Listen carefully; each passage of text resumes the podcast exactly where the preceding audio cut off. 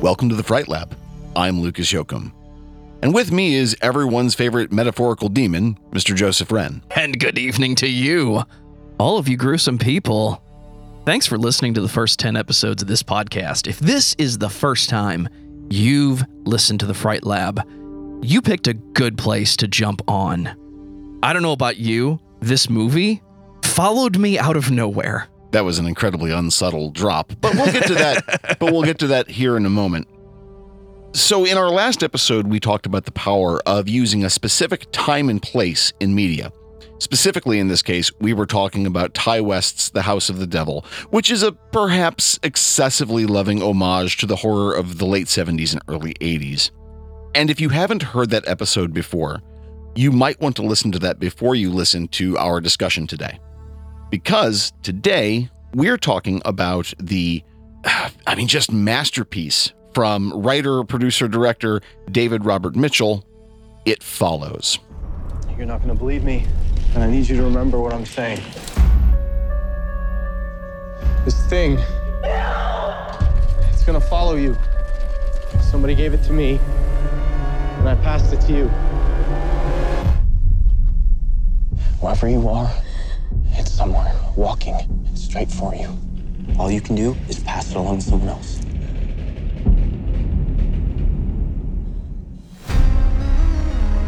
What exactly is supposed to be following you? I don't know. Just pass it along. You believe me, right? Nothing's gonna happen.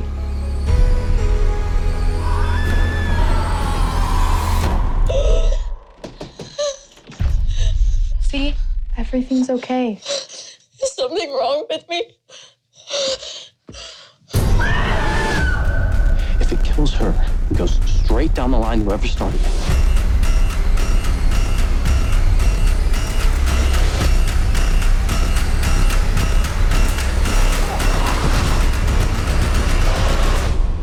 It's gonna be here sooner or later.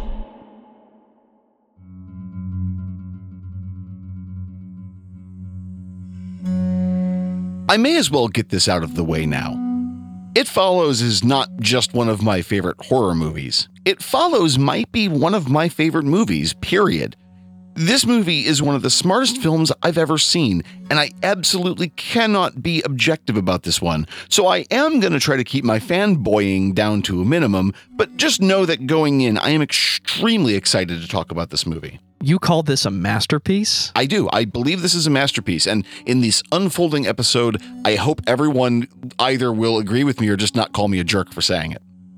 So, as always, I can hear our listeners now saying, Lucas, you little egomaniac, no one cares about your favorite movie. And you likely shouldn't care terribly much about what my favorite movie is or my personal tastes at all. One thing I want to do with the Fright Lab is encourage listeners to just be better at media critique. Critical thinking about media is a difficult thing at this point in history. I also want to help people break out of a need for ex, you know, these excessively collegiate views of media. We can talk intelligently about what we think without really relying on, you know, obscurity or explaining obscurity through even more obscure terminology. Before we fall down this rabbit hole too far, I think I need to explain some of the circumstances when I had initially seen this for the first time. Flashback.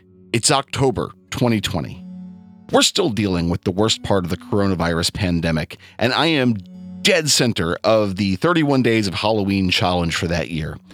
And I had just watched The House of the Devil and was getting ready to watch It Follows also for the first time. At that point, I'd been trying to play catch up for all of the movies that had been recommended to me, but I just never really had a chance to watch. And of all the movies I watched that year, I want, needless to say, uh, It Follows just flattened me. I was deeply impressed with the performances of everyone in the cast, how it had this highly evocative and original score, and the overall just eerie atmosphere of the entire production. On one hand, it was extremely familiar somehow, but I couldn't get my head around how exactly. And on the other hand, the movie struck this nerve in my head the way that only like Lukas Feigelfeld's Hagazussa or Shane Carruth's Upstream Color had done before. Again, needless to say, I've I've put a lot of thought into this. So, when I began planning to write this episode, I had thought about it being a two parter with The House of the Devil. I felt that they were kind of two sides of the same cinematic coin. But as time went on and I had been writing about these subjects more, I realized that there's sort of an unintentional funhouse mirrors of each other, actually. There's a single question I want to explore in this episode, but it leads to a boatload of other questions that we'll try to get to in due course of this episode. My question What year does It Follows take place in? I know that seems like a simple question, but it's really not. And it gets to the core of this movie. That is to say, how It Follows actually works. And as always, to answer that question, we need to talk about the plot. And if you haven't seen this before, I should warn you that there are spoilers ahead. This movie is so singular that there's really no way to talk about it without spoiling it just a little. So, I mean, I guess if you haven't seen it, I, I don't know, go watch It Follows and then come back to this episode and we'll talk about it from there. It Follows is a movie about a young woman named Jay. Jay is the very stereotype of the all American girl next door in her early 20s, living in what looks like suburban Michigan, and really, she's just getting her life started. She's about to go on a date with a young man, and if the date goes well, maybe go on a second date. And it's that second date where it all goes wrong. After a steamy backseat tryst, Jay is knocked unconscious by her new paramour. As she comes to, she learns the truth of her horrible new reality. Jay is now the target of an entity that will relentlessly hunt her and brutally murder her if she is caught by it. She has only one method of saving herself, albeit temporarily have sex with someone, anyone, as soon as possible. That will set this entity onto her most recent sexual partner, and it will have the same parameters as it affected her. But there's a catch. As soon as that partner is killed by this entity, it will resume hunting Jay. And if it gets Jay, it will resume chasing her would be boyfriend, and so on, presumably back to the original victim of this curse. So, to recap, It Follows is essentially about a sexually transmitted demon. Yep, that's the whole premise. And I know how it sounds. It sounds ridiculous. I hate describing to anyone who hasn't seen this movie any detail of the plot, since it's a hard sell in that regard. And yet, It Follows is a shockingly popular film. It debuted at the Cannes Film Festival in 2014, saw a limited uh, theatrical release in the UK, France, and the US, and it grossed about $23 million. It's nothing to take lightly in that regard. It's also been available on Netflix for several years. It has a 90 plus percent fresh rating on Rotten Tomatoes and has racked up critical acclaim from the AV Club, Vice, the Daily Telegraph, really anywhere it's been covered. But that doesn't say anything, really, does it? A lot of movies end up winning awards and making money that I personally don't care about. Slumdog Millionaire won tons of awards, remember? Does nothing for me, though. Now, maybe I'm just not hip to the good Bollywood horror scene. By the way, dear audience, do you know of any good Bollywood horror joints? If you do, email us, thefrightlabpodcast at gmail.com to clue us in. Joe, where was I? This film is easily spoiled if you read anything about the plot. This is one of those classic horror gems that horror fans can show to anyone. And all you need to know is the rules of the big bad thing. In this case, I remember when my friend Mike told me about this film, and it was a two sentence explanation. And I'm not going to do it justice here, but it's about a thing and it's chasing you. And the way that you get the thing to stop chasing you is have sex with someone. And then down the line, down the line, down the line. It sounded like a rejected Freddy Krueger plot that was just taken the wrong way. Or I guess that'd be more of a Jason plot now. You know, I hadn't put that together until just now. Wow, that's a really good point, actually. but it's a great concept because it's not overly complicated and it puts the protagonists in a situation.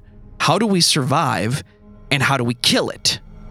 It's very similar to one of my favorite horror. I can't call it a franchise. I don't even know what to call it, but are you familiar with the SCP Foundation? I am actually. This is a rejected SCP, or this is an SCP that they made a movie about. I don't know which one, but it's a great concept, even though it's horrifying. Put people at their most vulnerable, and now guess what? Tag, you're it. You know, you could also describe this as the world's worst game of tag. I, I I'd never thought about that either.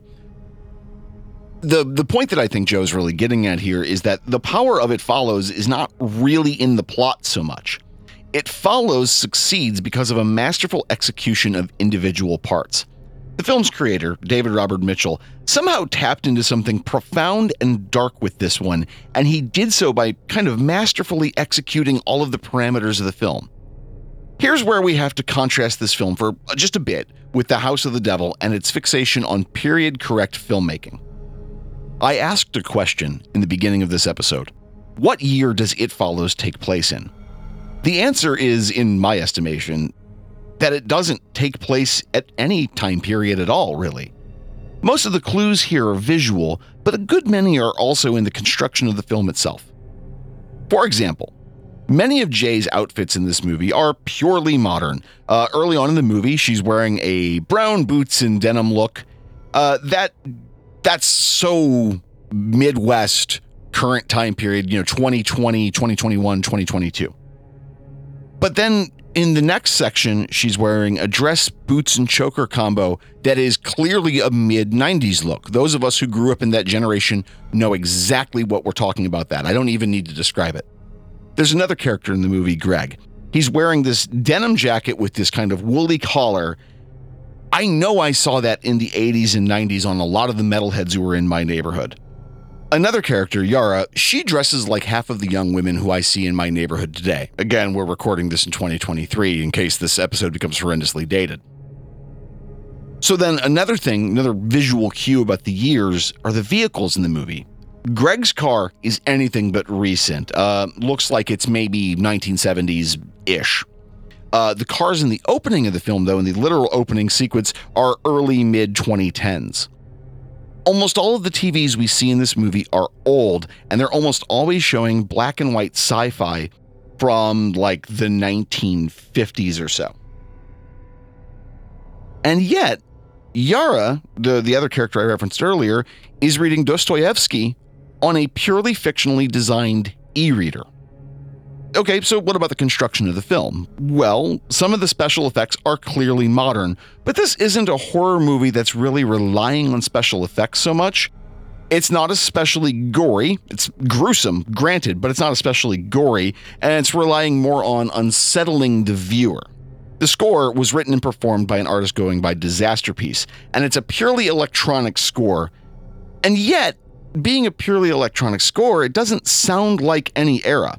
It might be some 80s synths and like chip tune stuff, but it could also appear on like a Skinny Puppy ambient album. Man, does anybody remember that Skinny Puppy ambient album, Brap? Or is that just me? Joe, did I ever play that for you? I am looking forward to the upcoming episode of Discography Discussion where you and I dig deep into Skinny Puppy. No, I didn't forget. It's going to happen. Okay, good to know. So, back to the movie. The cinematography in this movie is very sharp and specific, but it never feels like you're watching this like hyperkinetic early 2000s thing or that sludgy, slow panning 70s thing. Here's my thesis, and make of this what you will. In my estimation, It Follows is happening all of the time. It's not Jay's story, really, it's our story.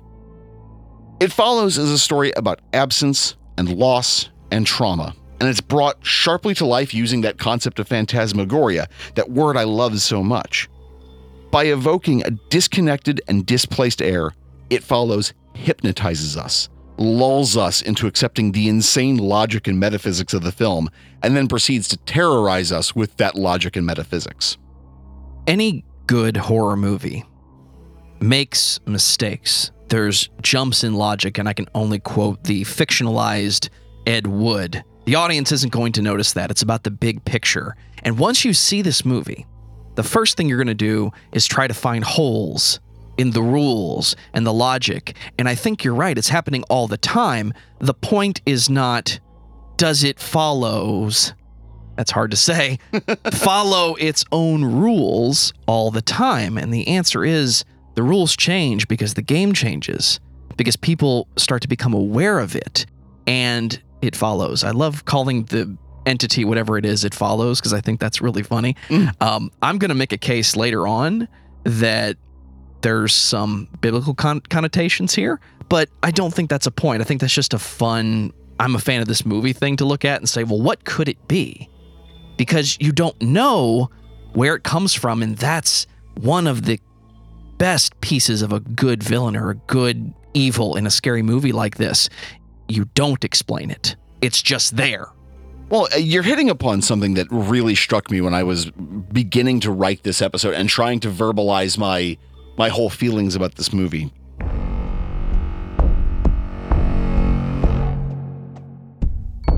As I started thinking about this movie and how I wanted to present my ideas about it, I found myself looking to other reviewers and critics to discuss why I think this movie works the way it does.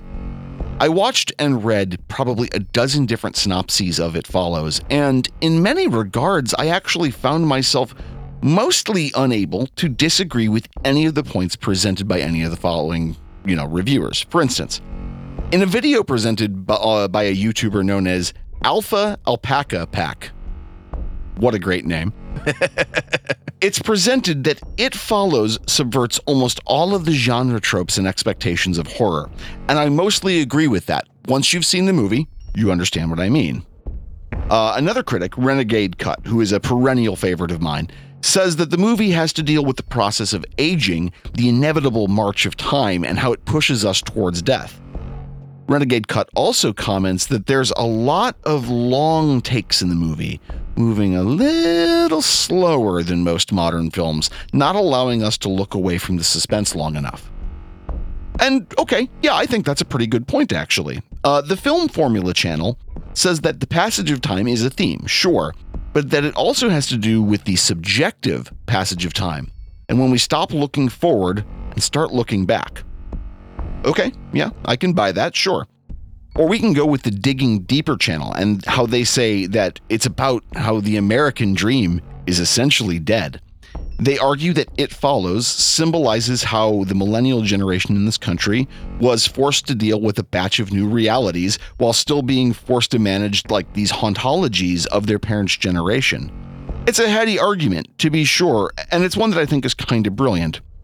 Finally, the Film and Media Studies YouTube channel states this movie wields and subverts horror cinematography conventions. His argument is actually pretty profound, and I can't recommend it enough. As always, I'm going to put links to that in the show notes, and I strongly encourage you to all follow up with that after you, you know, get finished with this episode and get done watching this movie, since they will certainly lead to all sorts of interesting discussions. The chronological ambiguity of this film, along with its phantasmagorical style, allows for a vast array of interpretations to be convincingly placed on top of its narrative. I don't know if that was David Robert Mitchell's intentions or not, but I suspect that it was designed to be mulled over and talked about after each viewing. I don't think you can really do that with movies like The House of the Devil.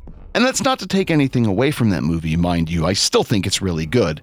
But I also think it's telling a definite story with hard parameters around every inch of its plot and aesthetic. On the other side, though, It Follows has loose, light parameters. They're rules, but they're not as heavy, I don't think. And in some places, I think it's mostly open ended in terms of its story. Otherwise, this movie is seemingly more than happy to steal from some other artists and then completely come out of left field with this new idea or visual. I mean, can you think of any other horror movie that's so open to interpretation? I can't think of one movie that stands out like it follows from the horror perspective until you start talking about surreal Chinese or Korean horror films where they start playing with imagery and expectations. And even though it's a remake, I think The Ring is an example of that, where as soon as you think you've got the rules figured out, they turn it just enough to remind you that this is not something that can simply be defeated. You have to find a way just to survive. And I do agree that it subverts a lot of the expectations with horror movies because most of the time, the bad guy is defeated and the people survive. Or you get Wolf Creek, where the people die and the evil guy gets away. It's either one or the other. It's never a situation like this where you don't really know, and it's not the Freddy Krueger twist of, and he's still alive. No, you actually don't know by the time you get to the end of this movie if it's been defeated. And I think a lot of horror movies take a stand. Even the bad ones, by the time you get to the end of it, there's a stand on who the survivor is or who the victor is. And this one doesn't do that. It's not as clear. And I think we're going to talk about the flow of the film here in a minute because by the time this film is over, it's no longer a surreal you're being chased by something. It's a straight up predator is trying to break into the house and murder your family. Yeah, I think you can see it that way. Um, Joe, have you ever heard of the literary critique technique called the death of the author? Fill me in, Lucas. Okay, essentially, death of the author posits that any detail about the author, such as um, when they lived and or died, where where they lived, those sorts of details, you know, biographical details, should not and does not matter when you're talking about interpretation. Moreover, it argues that any intent set down by the creator, you know, when they were creating, be it a book, a movie, etc., that's also equally inconsequential. In a good many cases, I think this can be a valuable framework for viewing a lot of fiction. In a sense, when a creator releases their work into the world, they lose a large degree of control on how people can interpret or use the work. But I also see how Death of the Author can be used for some pretty nefarious ends, like excusing some pretty awful viewpoints espoused in pieces of literature and art. You know, for a while I had thought about navigating into the minefield that is the career of H.P. Lovecraft and whether or not you can use Death of the Author to talk about his uh, admittedly really ugly viewpoints. That's for another day, and that day may or may not come. I don't I don't think we're getting at a, a Lovecraftian problem here though. The director in my opinion, doesn't really give us enough context to work with either about their world or in the diegesis of this movie. Instead, I think it follows demands we apply our own critical viewpoint. This movie can be simply swallowed whole. It's a movie about a sexually transmitted disease, or, you know, a sexually transmitted demon that brutally kills its recipients. And it's a pretty satisfying film in that light, you know? I enjoy a good mindfuck of a horror movie more than the average person. But I think that this movie is best handled in light of what it evokes in the individual. Uh, there's an author and commentator, Lindsay Ellis, who made a really smart video about Death of the Author. There will be, of course, a link to that video in the show notes to help explain that concept better than I possibly could. Uh, it's really thought provoking. Ellis does a really good job of it. So you know, when we're done again, add that to your watch list. Growing up dead center of the American Midwest, I was really struck by the images of Detroit, Michigan in the decay that is just kind of shown throughout this whole movie. The formerly nice houses are crumbling and and the skeletal hulks of these former industrial sites, they were grand now they're just kind of something you live with if you live in Detroit or if you live in a city like St. Louis. I couldn't help but feel a pang of longing for another time when I saw the building that houses the swimming pool that they used for this movie. It reminds me of many of the old YMCAs that used to take up residence in my city. Uh, and those buildings are where I first learned to swim as a child. It also reminded me of the library I grew up in as a kid, which is still thankfully open. Uh, it's this beautiful kind of Romanesque structure. But I also can't ignore the way those former industrial powerhouses of the Midwest are mostly just mere shadows of their former selves, working hard to find new meaning and direction, you know? It follows tells an all too familiar story about the end of an era and what it does to a society, as well as the individual impacts on the people in that society. But, you know, David Robert Mitchell wasn't making this movie for me, or at least I don't think he was. I'm not sure that he made a movie for one audience, really. I think Mitchell was intentionally leaving a door of interpretation open with It Follows. And I think we as an audience do a disservice to this sort of film by not taking a really long look at some of the more mysterious elements of this movie. For instance, why does the entity in this movie always wear white? My first thought was looking back at like Japanese mythology and cultures where white is typically only seen in funerary settings. Am I right about that? No clue. That's just where my mind went first. That is an amazing point. In the first scene, they're sitting in the movie theater. He breaks it down for her. Right? I don't think he says it in the theater. Maybe I'm remembering it the way I remember it, but when she's tied to the chair, he's talking about you're going to see someone, you know, like a woman in red that's not supposed to be there. He doesn't say it'll always be wearing white. I wonder if that's on purpose or if that's just the way our protagonist sees it. Maybe. I mean, I hadn't considered that maybe because we're kind of stuck to Jay's perspective, it's entirely possible that its most re- its other victims saw it only wearing I don't know, turquoise or something, right? So that so that's, you know, okay, where's that going? No idea. All right, another question. Where are the parents?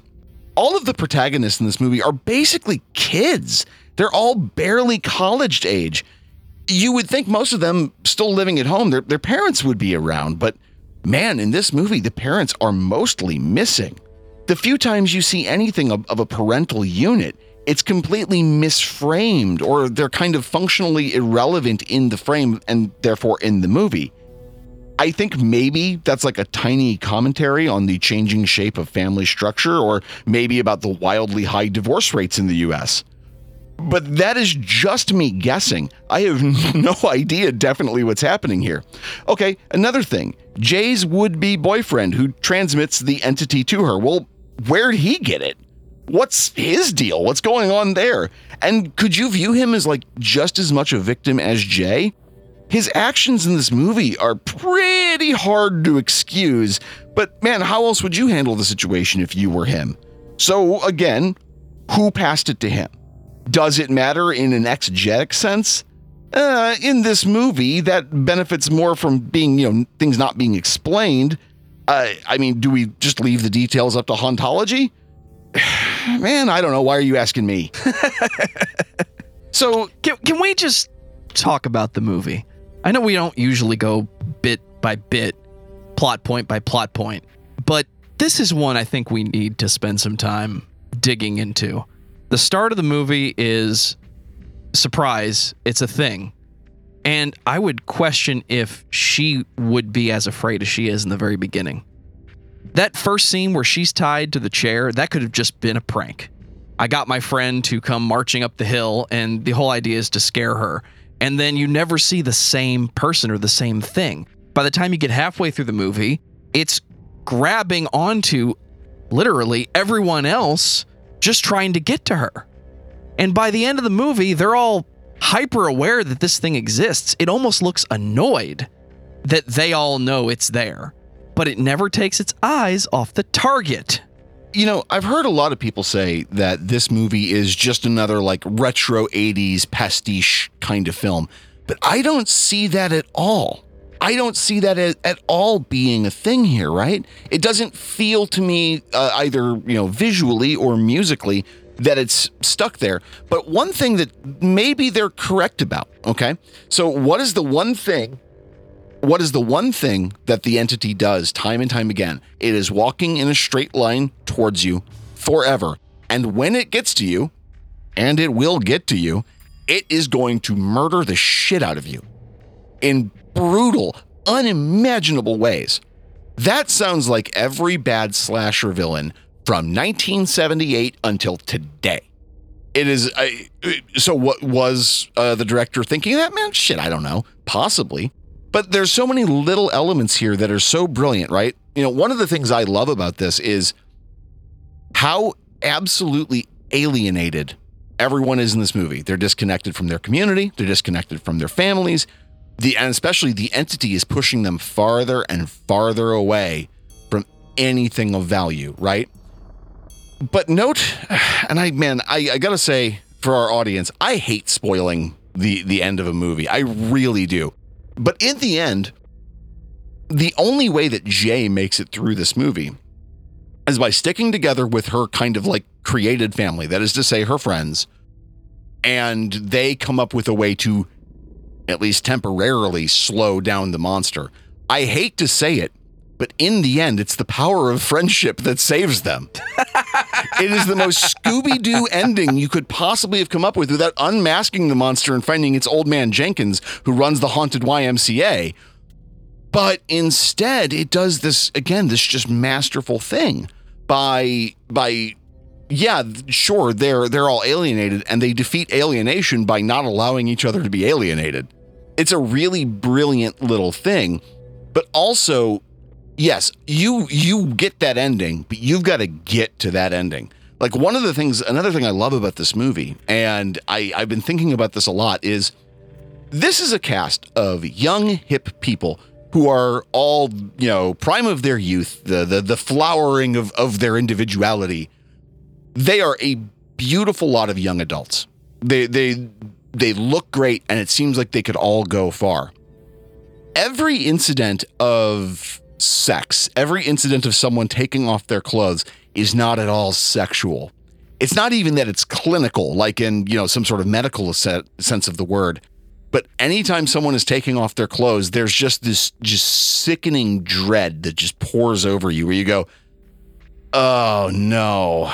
Like you would think for most people, seeing, you know, someone who who is dolled up, quite frankly, you would think they'd be like, oh, I, I want to see this person in various stages of undress. Nope, not with it follows you don't. Not with it follows you don't. It, it I hate to use the sex and death Freudian metaphor here and I know a lot of people have said that they view this movie as nothing more than an elaborate metaphor for AIDS. And I think, yeah, yeah, you could make that argument. I don't think it's a particularly interesting argument, but I think it's an absolutely accurate interpretation of the film. I think you can absolutely look at this movie as a an STI or just AIDS specifically sort of uh, metaphor.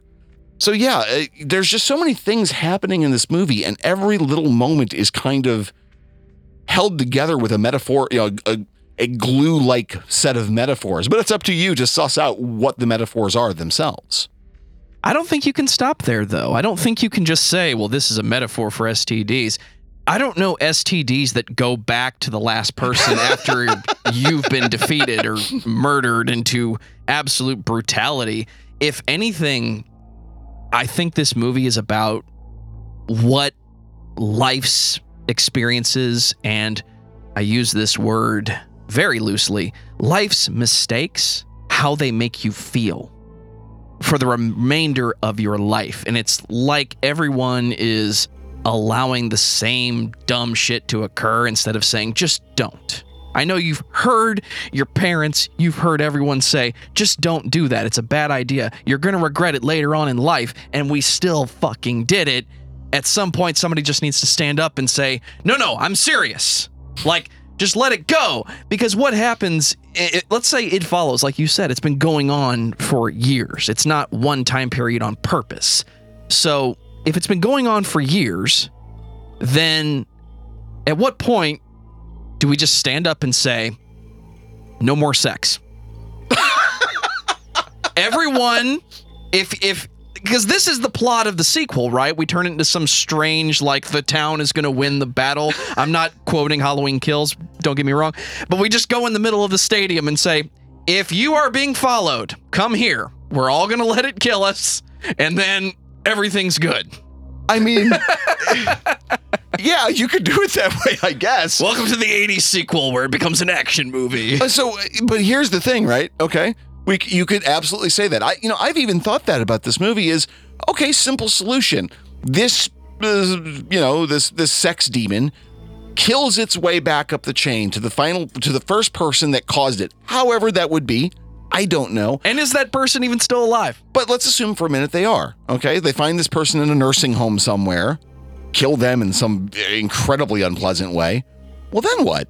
Does does the sexually transmitted disease demon metaphor thing go get a job at Starbucks? I mean, what uh, what's it what we never stop to think about the feelings of sexually transmitted demons, okay? We never stop to think about them. And I think maybe it's time we do. Okay, I don't know where I'm going with this joke. Um, Better than where I was going with it. I was going to say, then happens. I can't leave that in the show. you have to cut That, cut that is you, a line that I cannot cross. you have to cut that out. Don't Jesus worry, I'm fucking going to. Christ. Because that's what happens, right? The old guy's in the bed. He's like, I knew you'd come for me. And then he dies. And then the nurse comes in and goes, hmm. I've taken this movie in a terrible direction. How did we get this far off track? Can we get back on track? As you're at, It Follows maybe the best puzzle box film. Like, do we need to make a Hellraiser joke here? Okay, real quick. How how how long has this recording gone on? Would you like to know? yes. Lucas is desperate. Jesus fuck. Okay, uh, good thing we're gonna cut about five minutes out of this. That's, Okay. what, that's what you think. Okay, so It Follows is maybe the best puzzle box film of this generation thus far. It runs circles around most things in the horror genre, and it never once falls back on philosophical pretensions. I will die on the hill of this movie being an absolute game changer in the world of horror. And I am not a person who agrees with a lot of critics, but I think this movie stands wholly on its own. It is wholly unique. But that leads me to ask what do you think? Is It Follows the absolute masterpiece I think it is? Or is it just another part of the canon of modern horror? Is this movie just another entry in the elevated horror argument? Or is it even too pedestrian for all of that?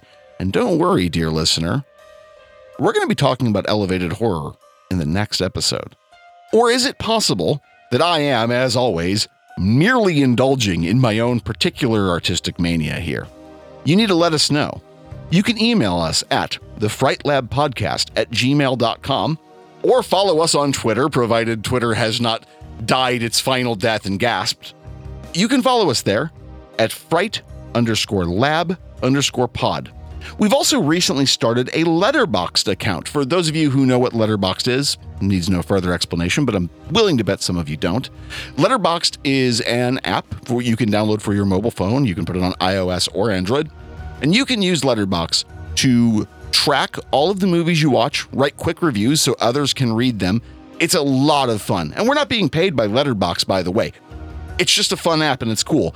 You can give that a follow and you can kind of get some insight on what's going on in our creative world. We just go under the name Fright Lab Pod. That's all one word. I will be posting movies there personally that I'm also watching, just stuff I'm watching in my free time if you're curious about that sort of thing. Joseph Wren, yes, sir. would you care to kindly let our audience know what you're up to these days and where they can find your work? I need to know before I do that. Take a stand, Lucas. Is it defeated at the end of the movie? Oh, you know, I prefer to think that either A, it's defeated, they finally got this thing under control, or they've just slowed it down so much that they're not going to have to run for a while yet. I think she did what she did at the end of the movie just to make sure.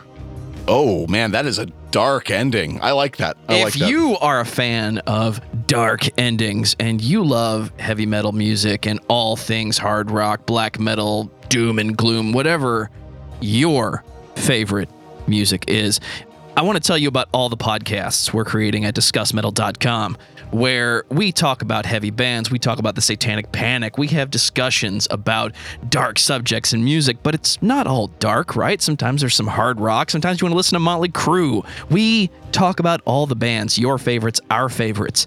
But what I want you to do right now, in whatever app you're listening to this podcast, I want you to leave a five star review. I want you to leave a thumbs up. I want you to tell everyone how much you love the Fright Lab because we love making the Fright Lab and we want to hear from you. Lucas said it earlier the Fright Lab podcast at gmail.com, where we want to hear from you. And if you are the kind of person that likes to make scary sounds on the internet, we want to hear those scary sounds. And if you'll let us, we want to play them on the show. Lucas, tell everybody how much we love independent media. you know, as podcasters, one of the things you grow to accept is that independent media is still a viable, powerful thing in, in our world. Movies like It Follows don't get made by major studios because they just take a massive loss. A lot of the best horror films that you're going to find come out from under the radar and require you to look a little bit. We love independent media. Otherwise, we wouldn't be doing this. So, like Joe said, if you're making music that's tangentially horror related, directly horror related, we want to play you guys on the air. We want to give everyone the attention they deserve for their hard work. And on a totally personal note, um, we're recording this episode in January of 2023, the very beginning of the year. Uh, the Fright Lab's been live now since October 2022, despite some you know previous work on it. For a show with no ads or a network supporting us, I'm absolutely delighted by the positive comments we've heard from our listeners, and personally, I appreciate every single download or listen. And with that, we bid you all a good night. Please stay tuned as we're going to have a new episode coming your way soon.